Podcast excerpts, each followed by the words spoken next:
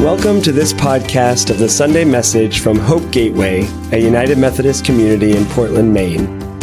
If you live locally, we'd love to have you join us for worship on Sunday mornings at 9 a.m. or 11 a.m. Visit our website at www.hopegateway.com to learn more. But whether you live near or far, we hope you find this message to be meaningful. Wherever you are, join us in doing justice, loving kindness, and walking humbly with God.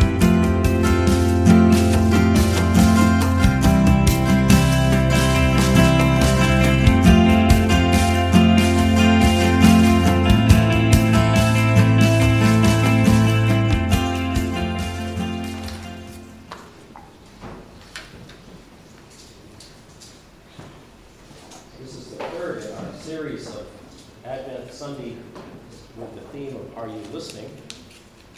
Two weeks ago, Don Rudalevich portrayed uh, Zechariah for us, who was so amazed that he couldn't believe the good news that he had always wanted to hear. Excuse me, my microphone is not on.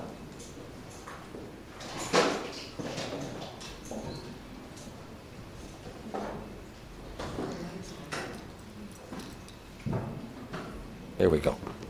Okay. And Don uh, came out in costume, you remember, and uh, made Zechariah come alive for us. And last Sunday, Katie didn't put on a costume, but she did a marvelous job of, of explaining to us, opening up to us Mary's wonderful song called the Magnificat, and showing us how, how we ultimately need to know what God is speaking to us, but there are different ways that it happens, and we have to discern where the truth really lies, and that's not always easy to do.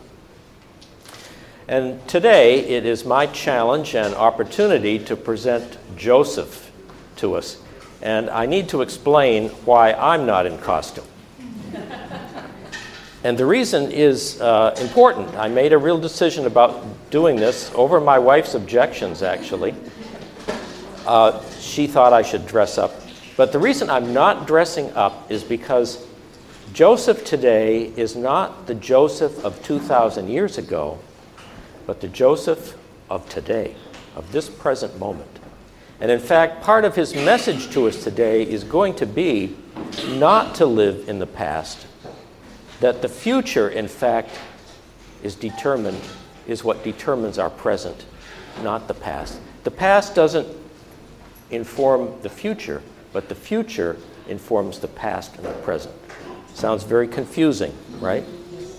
But listen, are you listening? Okay.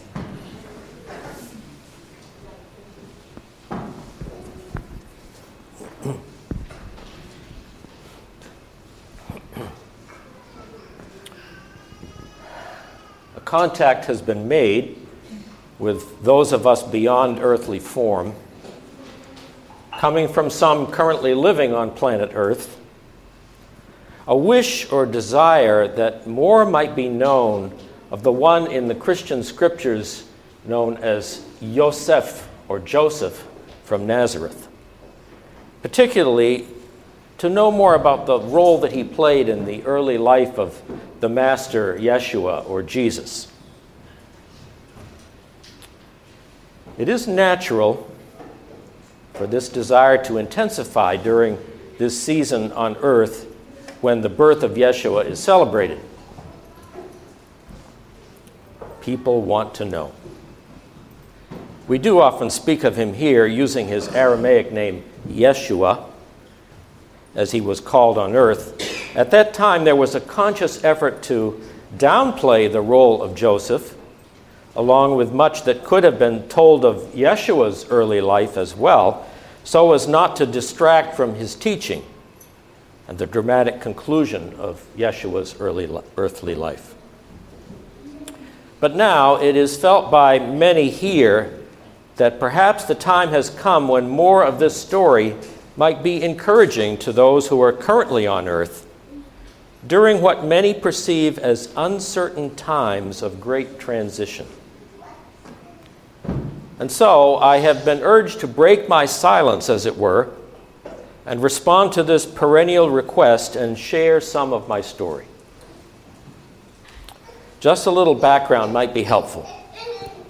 Ever since that earthly sojourn in Palestine, I have been privileged to serve within what is sometimes referred to as the conscious circle of humanity. This simply means all those beings, whether still in physical form or in another realm, who are aware of their larger, truer selves and wish to participate in a higher, more communal purpose. There are many, many of us here having come from every imaginable earthly, cultural, and religious background. And we now enjoy an immense variety of existences and experiences as we continue to grow in awareness and in service of the holy. Reality is much more expansive than those on earth typically realize. So, yes, in Palestine during the Roman occupation roughly 2,000 years ago, I was the one known as Yosef from Nazareth, a carpenter and a faithful Jew. Much of the particulars of that human personality have faded into insignificance as I have grown more fully into my larger self. But I can recall what was experienced well enough. I knew Mariam, or Mary, when she was still a young girl and I was becoming a young man, apprenticed in my father's woodshop. She was a sweet child, and I suppose she stole a piece of my heart even then. But I was what you would call an introvert. I kept to myself more and more, in fact, as I grew up. I had little interest in girls and was certainly not ready to think about marriage. When my parents offered to arrange a match for me, I put them off with whatever excuse I could think of at the time, and they let it pass. I put my energy into learning the finer skills of carpentry and doing more of the heavy lifting as I grew stronger and my father grew older. As the years went by, I suspect my mother noticed my eyes lingering on Mariam, who would soon be of marriageable age. But as much as I will admit to having a soft spot in my heart for her, the thought of married life made me restless and uneasy. Several boys my age or a little older had recently gone off to visit one of the desert communes in the south, nearer to Jerusalem. Sometimes they went with their parents' approval and sometimes not.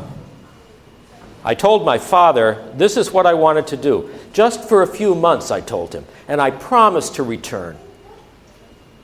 My father knew the risks more than I. The zealot political parties in the city were always rumored to be plotting open revolt against the Romans, and they attracted a number of the younger men. So, this is what my father asked of me Avoid the city, he said. Visit the community, community that lives in the caves near Qumran beyond Jericho, down by the Dead Sea.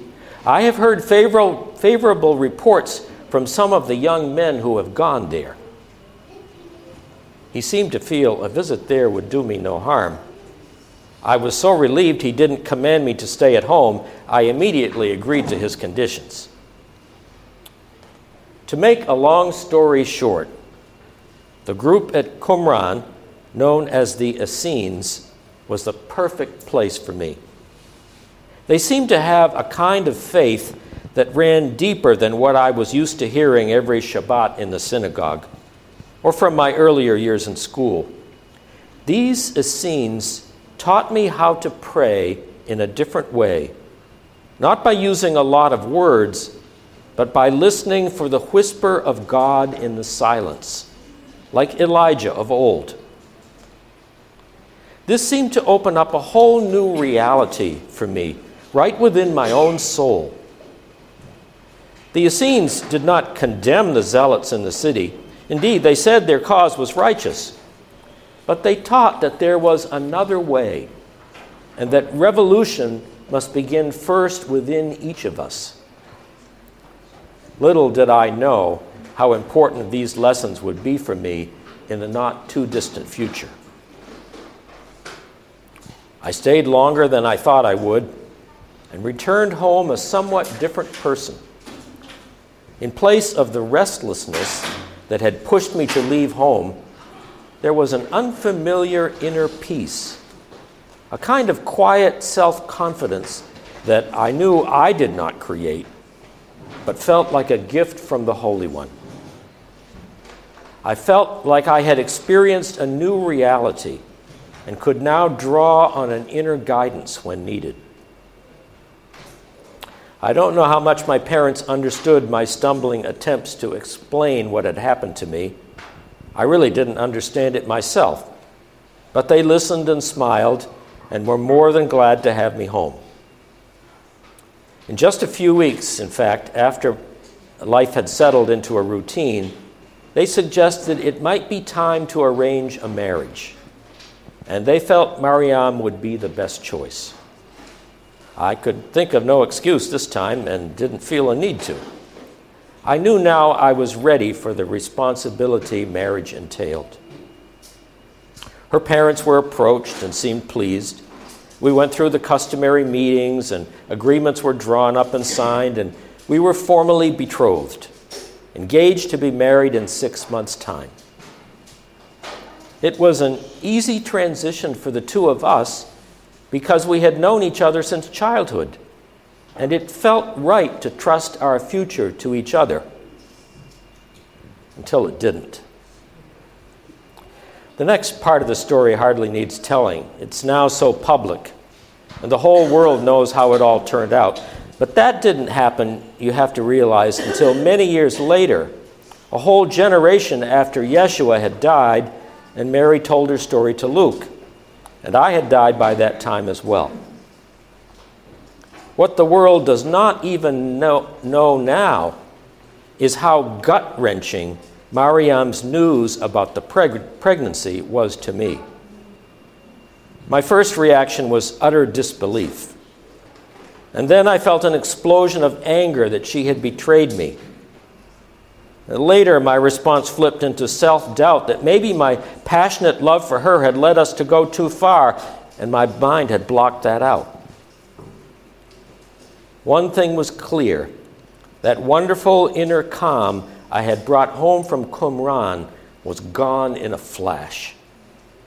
I felt like I was going to explode that my whole life was now in shambles.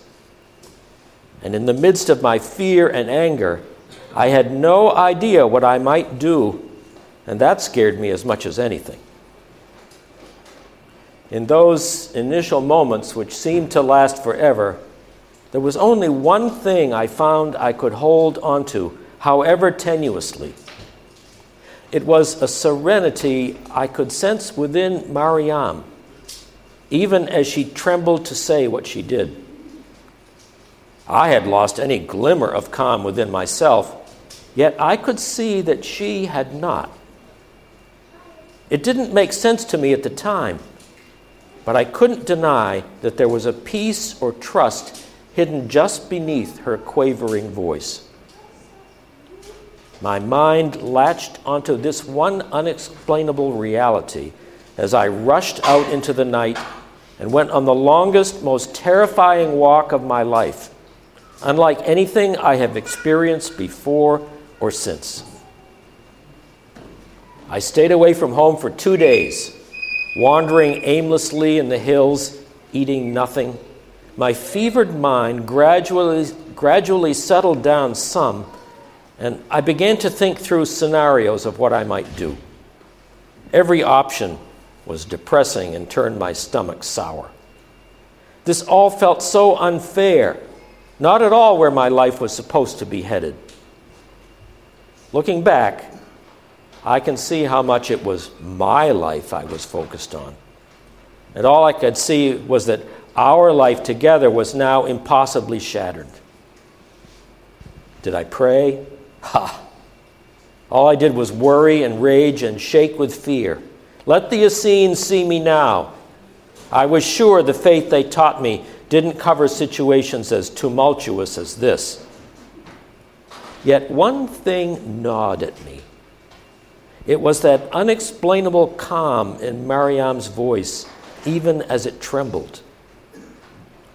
The memory of it was so clear. It dangled a glimmer of irrational hope in front of me that I found I could neither shake off nor believe in. Utterly exhausted, I fell asleep. What happened next is so familiar from Matthew's telling of it. He told it. Oh, that's it. Excuse me, back.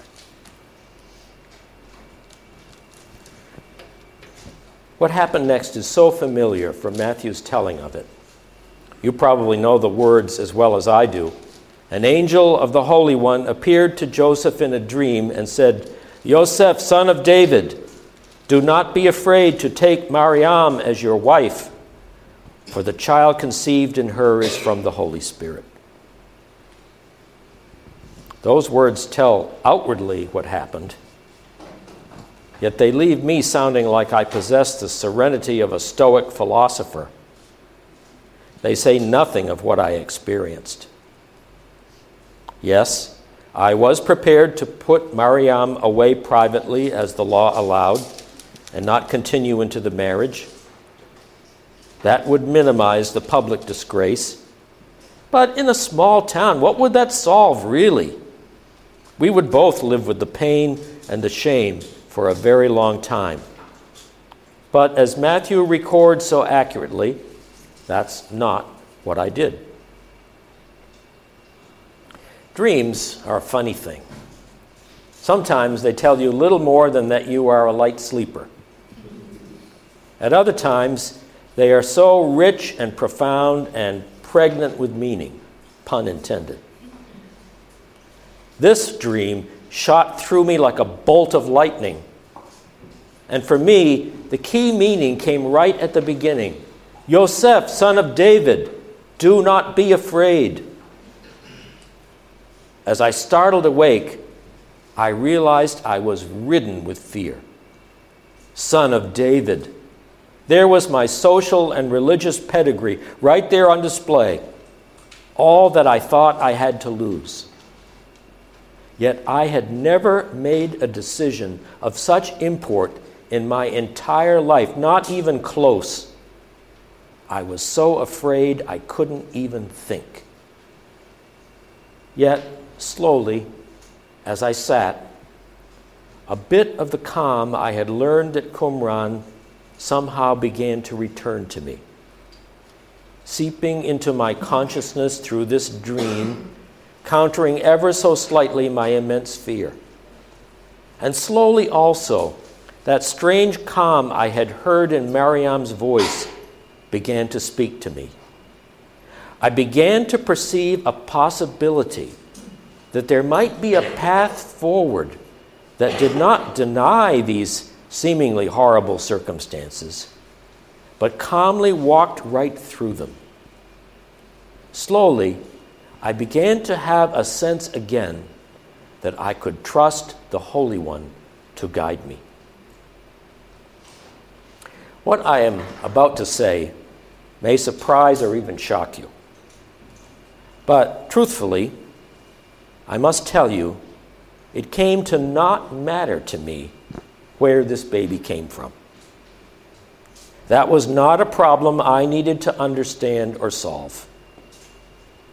Whatever this child would be or do would unfold as it should. If it took a message in a dream to hit me over the head and wake me from my anxious, self centered fears, so be it.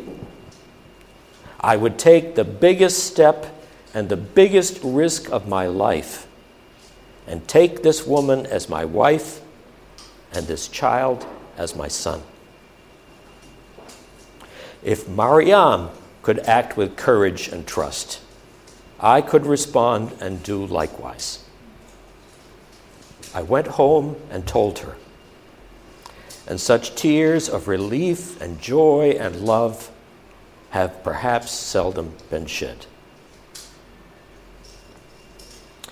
Looking back, I can now see how everything flowed from that one critical and foundational moment.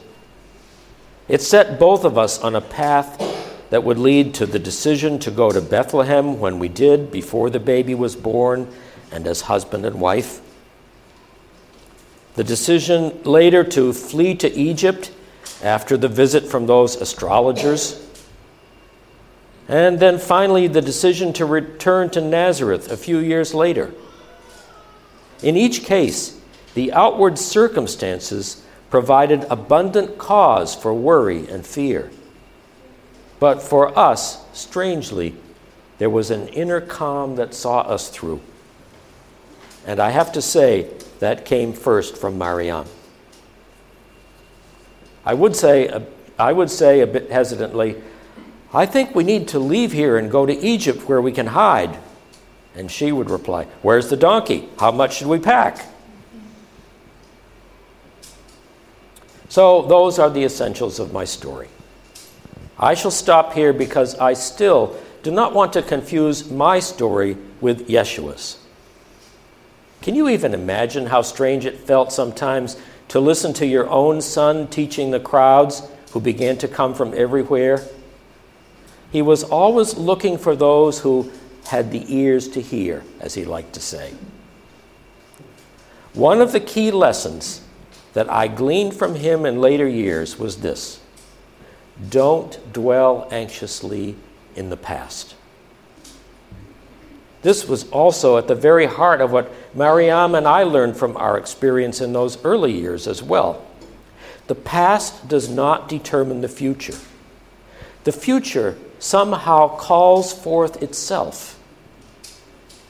I learned to put my trust in this.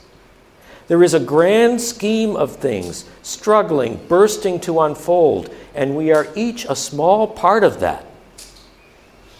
Yeshua liked to call this future the kingdom of heaven. And that reality is actually here now, he taught us, for those who have the eyes to see it and the heart to feel it. I trust that hearing some small part of what we experienced in those long ago times may be of some encouragement to you who are living on earth now. We who dwell beyond the physical realm wish to send our blessing and love and support to you. We know there is much in this present season on earth which could easily fill you with anxious fears and worry. You have a church with more than a 250 year history, now seemingly in danger of taking the word united completely out of its name. And you might well worry what it will become and how diminished its influence for good will be. You have a nation also with the word united in its name. And you worry that it might be convulsing into moral paralysis and surrendering its leadership in the world to selfish and destructive forces. And far from least, you worry and fear that the planet you call home is being irreversibly damaged by short sighted behaviors on a global scale. You cannot change your past. You must learn from your future. And there is a glorious future waiting to be discovered.